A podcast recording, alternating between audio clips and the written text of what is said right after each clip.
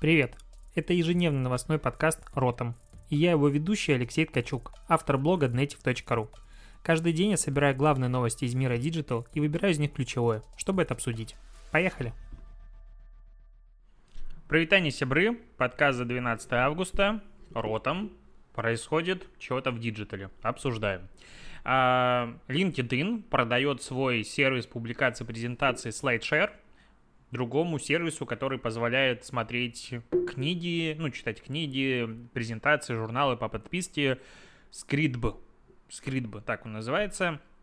И здесь я везде попробовал найти, но э, вообще-то в 2016 году Microsoft купил LinkedIn за охренелиард миллиардов долларов, и как бы если SlideShare принадлежит LinkedIn, то это получается не LinkedIn продает SlideShare, а как бы Microsoft продает SlideShare? Я что-то этого не до конца догнал, потому что нигде этой информации нет. Но в любом случае они продают. Что здесь интересно? Интересно здесь то, что а, SlideShare это реально очень крутой сервис, который такое ощущение, что на него просто забили, потому что в нем интерфейс из uh, начала 2000-х, когда ты в него заходишь, просто такое, что еще сайты такие есть, это скеоморфизм или как он называется, короче, ужасно все. А, при этом у них сейчас 100 миллионов уникальных пользователей в месяц, и суммарно содержится 40 миллионов презентаций, э, что, в принципе, заинтересовало этот скритб. Вот, э, как они будут дальше развиваться, не важно, не интересно. Главное, что возможно, SlideShare все-таки разблокируют на территории Российской Федерации. Я надеюсь на это, потому что на нем выходят постоянно все исследования по поводу соцсетей и мирового интернета. Допустим, это э, ежеквартальные исследования, о которых я регулярно пишу, и приходится заходить через VPN, просто неудобно.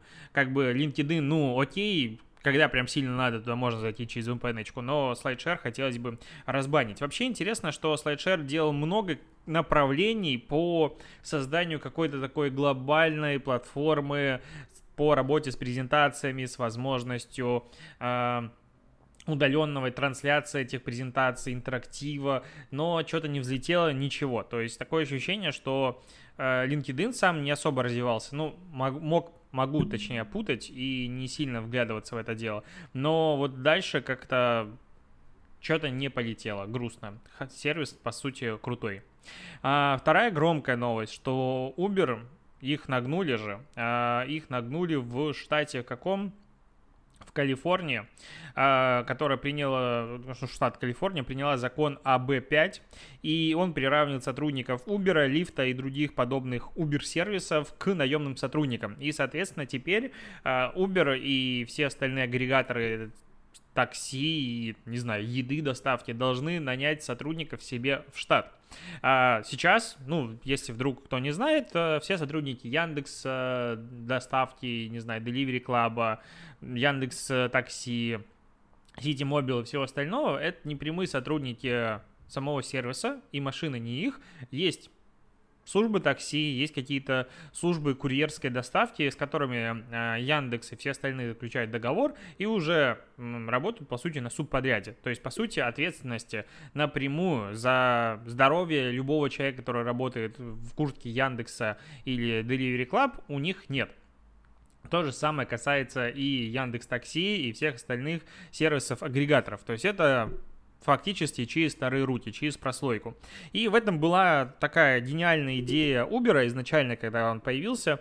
Они, не имея ничего, по сути, просто выступали агрегатором. Потом, позже, все начали приравнивать эту э, машину, которая ездит под брендом Uber, к Uber. Это логично. Ты видишь наклейку Uber, и считая, что, а, опять-таки, машина принадлежит Uber. Но сейчас, а, получается, с 11 августа а, суд издал предварительный приказ, который приписывает Uber и лифту немедленно зачислить водителей в штат, и у них есть 10 дней на то, чтобы оспорить это решение. Uber говорит о том, что им, возможно, придется приостановить перевозки в Калифорнии на несколько месяцев, если не удастся спорить это решение. Плюс, типа, дополнительные затраты Uber на одного водителя в год вырастут на 3625 долларов. Кажется, что сумма большая, но по сути это 10 долларов в день. Ну, 10 долларов в день это уже не сильно большие деньги, то есть это не драматическая какая-то потеря. Здесь, конечно же, говорится о том, что 500 миллионов долларов дополнительных трат в год. Это сколько у них водителей получается? Вот сейчас даже я загу... давай посчитаем. 500 миллионов долларов разделить на 3625. 137 тысяч 931 водитель у них работает в Калифорнии. Что-то не верится как-то ну, 138 тысяч водителей, это слишком задохрена. Ну, возможно. Я как бы отчетность не видел, не могу судить. И здесь э, теряется вот эта главная фишка. Ну, то есть, почему я про это вообще говорю? Потому что Uber как бы это был компания нового поколения, назовем это так. Потому что сервис, ну, такси были давно, агрегаторы такси тоже каким-то образом присутствовали. Это абсолютно другое. Ты, типа, едешь с работы вечером и говоришь, окей, я подключусь к Uber и могу подвести каких-нибудь людей по дороге. А, ну, то есть, есть профессиональные профессиональные водители, а есть люди, которые просто подрабатывают иногда, чего-то там в Uber делают. И у меня были, ну, есть знакомые, друзья, которые по приколу там даже кого-то подвозили в, типа в Яндекс Такси на своих машинах, ну просто им было интересно посмотреть, что это такое. И в этом основная фишка, и поэтому очень многие подрабатывают таким способом, то есть не профессиональные водители, просто ну, на своей машине что-то подтаксовать, а, скажем так. И если компании придется брать в штат каждого из водителей, то это накладывает огромное ограничение как раз-таки на вот подобный э, стиль подработок, одна сторона. Вторая сторона — это огромные сложности в масштабировании. И, в принципе, из инновационной компании, которая, можно сказать, душит водителям. С другой стороны, я считаю, что он, наоборот, дает возможности поработать всем. Ну, то есть, тут любой агрегатор — это всегда палка о двух концах. И их приравнивают к обычным службам такси. То есть следующий шаг их задают еще больше, еще больше, и, и все. И Uber закончился. И они будут сидеть, ждать, пока же изобретут все-таки эм, беспилотные автомобили, и тогда уже покорят мир. Потому что, ну, судя по всему, план Uber как раз-таки в этом. Ну, и всех этих агрегаторов. У тебя огромная база пользователей, тебе ничего больше не надо придумать, ты просто покупаешь машины, которые сами ездят, все, и все само происходит прекрасно. А, новости Яндекса. Яндекс закрыл сервис для поиска людей в соцсетях из-за его непопулярности. И ты наверняка тоже об этом не знала. Судя по комментаторам а, на VC, люди тоже такие, что у Яндекса был такой сервис. А оказывается, в поиске можно было выбрать а, вкладочку «Люди» и набрать типа возраст, проживание, учеба, работа, в какой соцсети его надо искать и имя, фамилия. Он появился впервые в 2012 году, и сейчас Яндекс объясняет это тем, что фактически все эти функции доступны уже в поисковой выдаче соцсетей, и смысла в этом сервисе нет.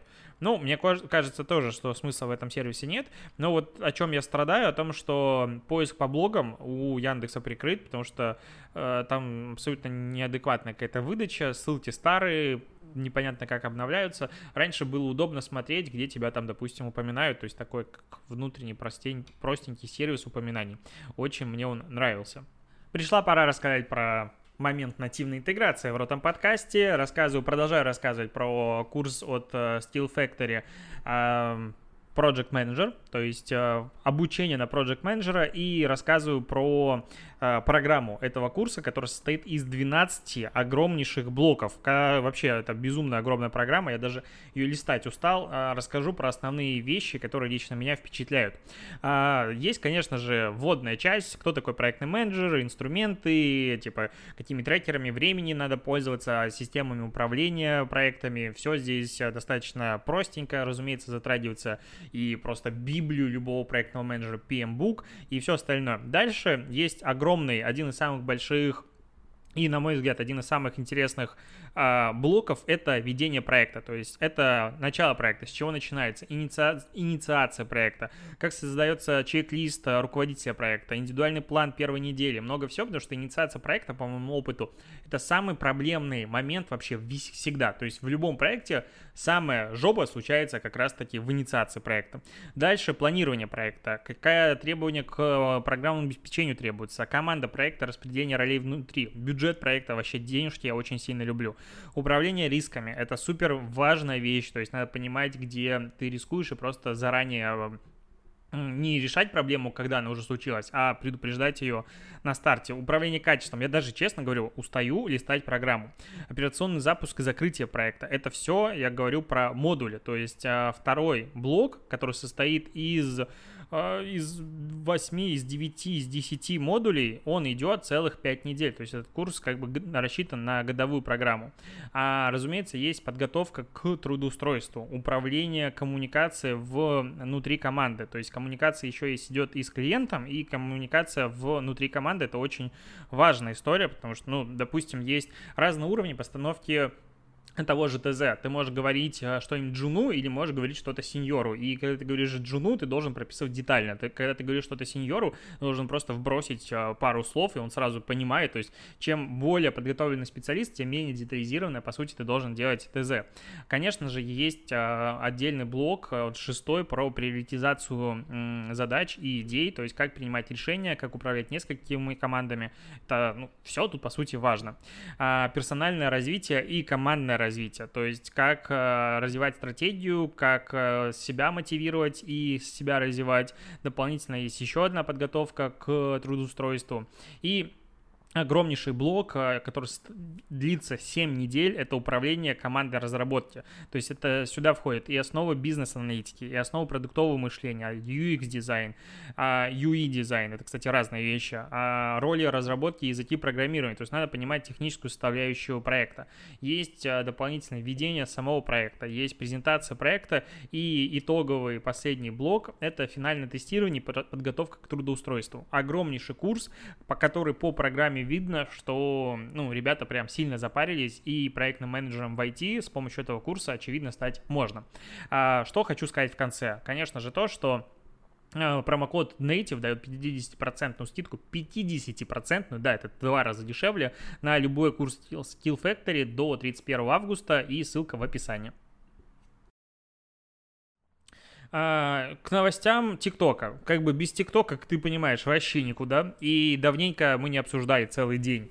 Кто же ТикТок хочет купить? Так э, Wall Street Journal чего говорит? Они выяснили э, о том, что TikTok больше года собирал MAC-адреса пользователей смартфонов на Android, и это как бы хреновенько.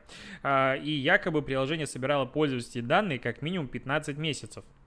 Google пока это дело не комментирует, потому что а, речь идет о том, что TikTok каким-то образом обошел встроенную защиту и встроенную проверку Google, которую запрещает а, собирать MAC-адреса. Почему? Почему это плохо?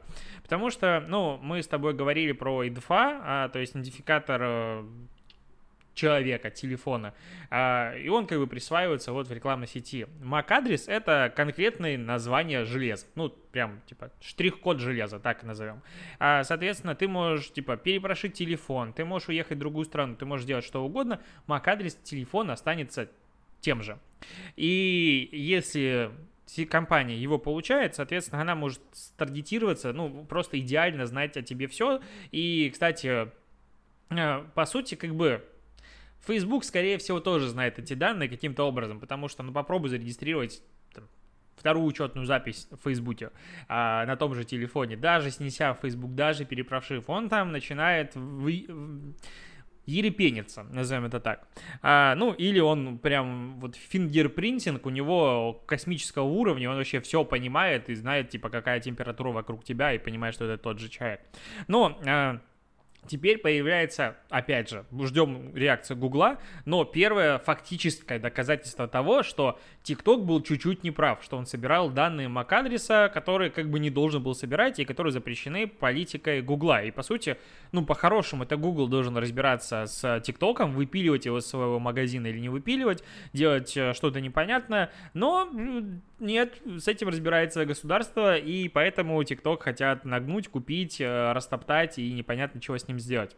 А параллельно с этим появляется новость о том, что а, в Индии хотят купить индийскую часть бизнеса TikTok, а именно это хочет купить, как его там называют, а, а, Reliance Industries.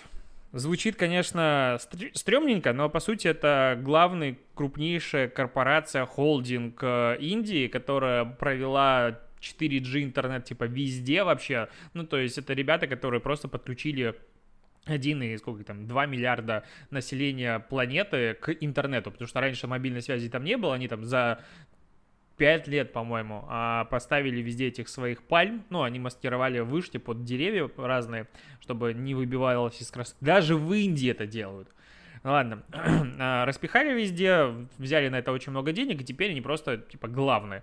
И вот теперь обходят обсуждение о том, что обсуждает TikTok, кстати, корпорация Rylands Industries, а, продажу своего индийского подразделения TikTok, который как бы забанен, а, потому что до этого бизнес TikTok в Индии оценивался в 3 миллиарда долларов. Прикольно, что 2, 200 миллионов пользователей у TikTok было в Индии, и они оцениваются в 3 миллиарда пользователей.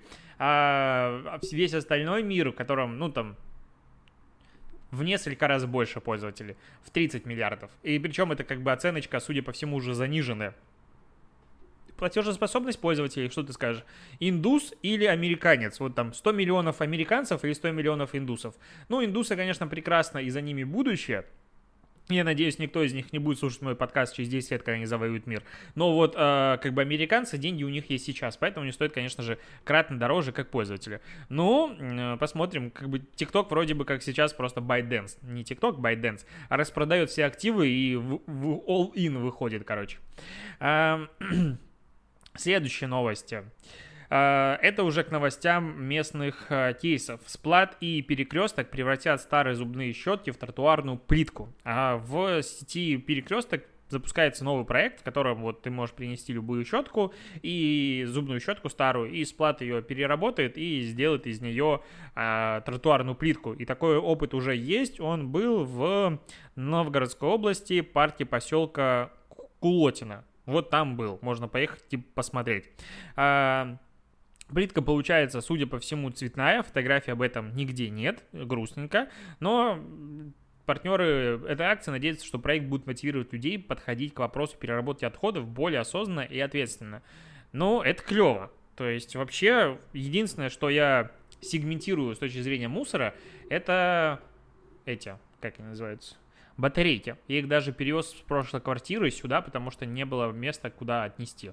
И я прям ответственно к этому отношусь, потому что когда-то давно, э, году так 2014, наверное, если не раньше, я как раз таки вел э, Schneider Electric и очень много писал про экологию, и там, когда я прочитал пост и написал про него, о том, что одна батарейка, выброшенная в землю, там загрязняет, типа, 10 квадратных метров или это больше, ну, это безумное количество, а, ну, почвы делая ее непригодным для ничего, я такой посмотрел на количество батареек у меня и думаю, ё-моё, а, и вот это рекомендую. А щетка, ну, тоже, наверное, прикольно. Вот у меня сейчас купил механические щетки, ну, электрические, механическая, вообще кайф, просто балдеж. К новостям Apple, который заключил многолетний контракт со студией Мартина Скорсезе и задонатил ему уже 180 миллионов долларов на завершение картины «Убийцы цветочной луны», завершение картины «Убийцы цветочной луны». Сколько же бюджет этого фильма? В общем, фильм выйдет э, в кинотеатрах и на Apple TV. Начнутся съемки в 2021 году. Но что здесь интересно, то, что Apple уже заключил партнерские э, условия, ну, партнерские отношения с кинокомпанией Appian Way Productions. Э, это ее основал Леонардо Ди Каприо и с э, ну, кинокомпанией Ридли Скотта. И вот если в Леонардо Ди Каприо как в компанию, которая производит контент, не особо, наверное, верю. Ну, точнее, они классные, но я не видел ничего интересного, то в Ридли Скотта я, конечно, прям очень жду чего-нибудь новенького, потому что нравится мне его творчество, сейчас ругает, но мне все равно нравится, красивенько. И что интересно, что сейчас, если раньше, опять же, главная власть была в руках кинотеатров, сетей кинотеатров и кинокомпаний, то, ну, и продюсеров э, каких-то, не знаю, типа 21 век Fox и всех остальных Disney, то сейчас приходит на рынок этот же, где есть гегемонт а, формата Disney Apple, у которых бабла еще больше, ну просто, типа, на все хватит. Хочешь в космосе снимать, полетели в космос, снимем там фильм. Ну вот настолько там денег много. И Amazon рядышком такой говорит, а мы потратим 1 миллиард долларов на сериал «Властелин колец», потому что он нравится, ну, «Властелин колец» Джеффу Безосу, и он его фанат. Я такой, есть, как же повезло, что он фанат именно «Властелина колец». И сейчас э, IT-компании, которых сейчас нагибают все за то, что они не совсем как бы э, рыночная конкуренция, они заработали бабла и теперь приходят нагибать киноиндустрию, причем ту, которая как бы она была непоколебима, потому что Голливуд и типа все, ну все на коленях стоят перед Голливудом. И теперь будут э, заказывать просто свою игру и свои фильмы э, Apple, Amazon и все остальные IT-гиганты, которые запускают свои сервисы. И в первое время, когда контент им, ну, прям нужен как воздух, потому что сейчас наполняемость Apple э, TV+, ну, по подписке, мягко говоря, не самая выдающаяся, ну, просто там, типа, мне там ничего не интересно смотреть, хотя подписка есть. Э, они будут покупать как можно больше крутого контента, уникального. И это классно, с одной стороны. С другой стороны, ну, все уже очевидно видят эту проблему, когда крутые какие-нибудь а, сериалы выходят на AMC, на HBO, на Disney+, потому что это выходит на Netflix, еще Кинопоиск тут что-то подкидывает. И, и ты такой, зашибись, подписок мне сколько оформить? Ну, потому что я перечислил 4 платформы, которые регулярно выпускают разное классное. И есть там еще много чего, ну, потому что это просто что в голову пришло первое. А, и это такое, ну, а медиатека еще же есть прекрасная. И откуда денег столько взять, чтобы смотреть весь контент? Ну, или будет такое разделение, я смотрю только сериалы Netflix, или я смотрю только сериалы чего-то еще. Но, на мой взгляд, на этом фоне, конечно, Netflix пока самый крутой, потому что у него выходит безумнейшее количество контента, и, ну да, там нет, допустим, эм, Мандалорца. Ну, Мандалорец вышел один, и как бы все, а все остальное выходит типа на Netflix. Поэтому позырим, позырим, кто победит. Дико интересно, что за нас, за конечных потребителей начинается такая война, значит, контента будет много, и он будет крутой, и он будет дорогой, и он будет интересный. Я вот когда все это говорю, думаю такое внутри, Вроде бы сериалов так много я особо и не смотрю, но времени нет. Вот сейчас смотрю этот э, «Дивный новый мир», осталось две серии, и ну, он какой-то такой, то есть он вроде бы разгоняется, но я не понимаю всеобщего восторга. Ну, то есть очень многие говорят, что это такой крутой сериал, но он такой медленный. Что-то понятно становится только вот в седьмой серии потихонечку какая-то появляется интрига. До этого просто какая-то фигня. Ладно, к следующему судебному спору Disney и Viacom решили ограничить сбор данных в детских приложениях в ответ на претензии родителей. Эти претензии родителей начались еще в 2017 году, и начались они с разбирательств в отношении вот Disney, Viacom и разработчика игр Килу. А тогда несколько семей обвинили эти компании в том, что они нарушают конфиденциальность маленьких детей и собирают их а, данные. Ну, логично, есть приложение, есть игра, а, она, скорее всего, рекламируется, продвигается с помощью рекламы, чтобы понимать, что там, как вообще происходит. Есть... А, Э, идентификатор пользователя. Все здесь как бы логично с точки зрения маркетолога. Но с точки зрения маркетологов они не учли, что в эти игры играют дети. Прям дети-дети. То есть, э, ну, прям дети, которых нельзя данные собирать вообще. И за это Google нагибали достаточно долго, пока они просто сказали, окей, просто вот вам детский YouTube, в котором ни комментариев нет, ничего, ни рекламы нет, пожалуйста, просто развлекайтесь там. Дети будут привыкать к, к нашему бренду с младенчества, и потом просто телевизор смотреть не будут, поэтому заработаем потом.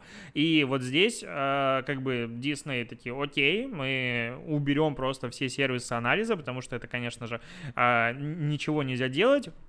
Ну, вроде бы как они об этом соглашаются, дело пока не регулировано. Адвокаты СОФ ожидают от компании компенсации на сумму более 9 миллионов долларов. А, ну, просто красота. Ну, это классика подхода, когда кофе был слишком горячим хочу миллиард долларов за это, потому что я язык отжег. И эти терзания не дают мне спать, и у меня нарушен сон, и вот мой психоаналитик об этом мне подтверждает бумажкой. А, вот я когда это говорю, с одной стороны, как бы, ну, это чисто нагибательство э, компании, с другой стороны, когда ты смотришь на наши отечественные суды, которые моральное терзание, компенсация, ты хочешь там полтора миллиона рублей, 15 тысяч. Почему? Потому что я так решил, потому что не мог настрадать на полтора миллиона. Нет, как бы должно быть немножко по-другому все. А, есть еще новая реклама, которую Магнит запустил. Он предлагает прийти с двухметровым пакетом или огромной тележкой в магазины и отыграться за всю самоизоляцию. И если мне по классике практически никогда не нравится а, реклама, которую выпускает ритейл, ну, потому что она какая-то, ну, ну, она слишком продуктовая. Я понимаю, почему она такая, типа, бананы по 55 рублей в килограмм в магните, заходи, то есть никакого креатива, то здесь прикольная Э, идея, что парень подходит к огромной, вот такая там у него все загружено а, на ленте этой возле кассы, и говорит, пакет нужен? Нет, у меня свой. Он достает огромнейший пакет, ну и это, а, как он называется, принцип креатива, говорит, ты берешь что-то и просто делаешь абсурдно огромным, ну, то есть преувеличиваешь. И здесь преувеличение работает в плюс, то есть там огромнейший пакет, который типа, загружается все, и а, лозунг «отыграйся за самоизоляцию». И потом такая же тележка. И, с одной стороны, да, тут можно сказать, что, типа, вот магазин призывает людей идти покупать какие-то типа, продукты, которые им не нужны. С другой стороны, вот у меня внутри до сих пор... А, не удовлетворен тот отложенный спрос, который у меня откладывался все эти месяцы, когда там торговые центры не работали. А, я это говорю, понимаю, что типа шопоголик, при этом я ходил тут в галерею, в торговый центр, и там ничего мне не надо было по классике, то есть я сейчас пойду, потом, а нафига мне деньги тратить? ну, просто приятно погулять по магазинам. А, да, я больной человек, и если ты такой же, как я, ставь лайк мне на YouTube. А, прикольная реклама, но прикольно в нем еще то, что они разыгрывают, э, ну, призы а, с QR-кодом, это в рекламе прям на телеке показывается, и если по QR-коду перейти, ты попадаешь в ВК, в котором, ну, есть а, мини-эп, которым ты можешь отсканировать, а, ну, это не мини-эп, это бот, насколько я помню, в мессенджере, в, в сообщениях, в котором ты можешь отсканировать ну, чек и получить бонусы. То есть участвовать в розыгрыше, получать бонусы, и эта штука ну, все чаще и чаще применяется э, ритейлом, ну, вообще брендами разными для того, чтобы отслеживать э, свои продажи, они начисляют кэшбэк, они начисляют много чего, и вот эта штука, она как бы вроде бы незаметна для многих, но по сути я уже общался с многими, ну, с несколькими э, FMCG-шками, которые это либо думают, либо активно применяют, либо сами предлагают с точки зрения отслеживания продаж. Это прикольно. Ну, то есть э, незаметным образом инструмент, который вроде бы появился, и никто особо про него не говорил, но он становится таким трендовым, потому что чем больше людей, чем больше брендов будет призывать людей, допустим, сканировать таким образом штрих-код, тем больше людей будет в этом участвовать, тем станет эта идея нормальнее в будущем и чаще будет появляться. Э, и всем нам будет проще отслеживать офлайновую продажу без даже данных э, ритейла. И последняя новость, последние две новости. Инстаграм тут грозит новый судебный процесс из-за незаконного сбора биометрических данных пользователей, потому что в прошлом месяце Facebook заплатил уже 650, 650 миллионов долларов за урегулирование аналогичного судебного процесса, а, за то, что Facebook обвинили в незаконном сборе биометрических данных с помощью фототегов. Ну окей. Сейчас Инстаграм обвиняют в незаконном сборе хранения биометрических данных пользователей, ну логично, Инстаграм. А, речь идет о данных более чем 100 миллионов пользователей Инстаграм, и это нарушает законы штата Иллинойс а, с конфиденциальностью. Что подразумевается под этими биометрическими данными, не особо понятно. По закону компания может заплатить по 1000 долларов за каждый факт нарушения. Ого-гошеньки. Штраф может вырасти до 5000 долларов, если докажут, что компания действовала преднамеренно. Позырим. То есть 500 миллионов долларов, нормальный такой штраф может прилететь. И последнее, Бургер Кинг напечатал заказы на масках. А, если ты делал заказ через э, сервис Safe Order в Instagram или Facebook, вместе с блюдом ты в Бельгии получал медицинскую маску, на которой был напечатан заказ. Например, мог, ну, ты мог напечатать заказ, мне, пожалуйста, Whopper комбо с картошкой и диетической колой. Обожаю эту штуку, когда ты стоишь в Макдональдсе и говоришь, так, мне, пожалуйста, двойной Биг Мак, а, двойной чизбургер, картошку большую, деревенскую, два сырных соуса, а, чикен макнаггетс 9 штук и, ну, колу диетическую. Я ж, я ж на диете, я ж худею. Но вообще диетическая кола, типа, клево, мне нравится. И вот это такой заказ, и, в принципе, на фотографии даже выглядит это прикольно. То есть можно было подумать, что это просто исключительно а, продвижение, типа, как мерч. С другой стороны, ну, мерчевая маска Бургер Кинга у меня не вызывает никакого отторжения. Это выглядит нормально. Вот. А, на этом все. На этом подкаст завершается. Спасибо, что его дослушал. А, услышимся, увидимся с тобой завтра. Из новостей мы записали вечером продажных блогеров. А, и выпуск получился, на мой взгляд, очень клевым. Скоро выйдет. И вот, да. Теперь точно все. До побочения.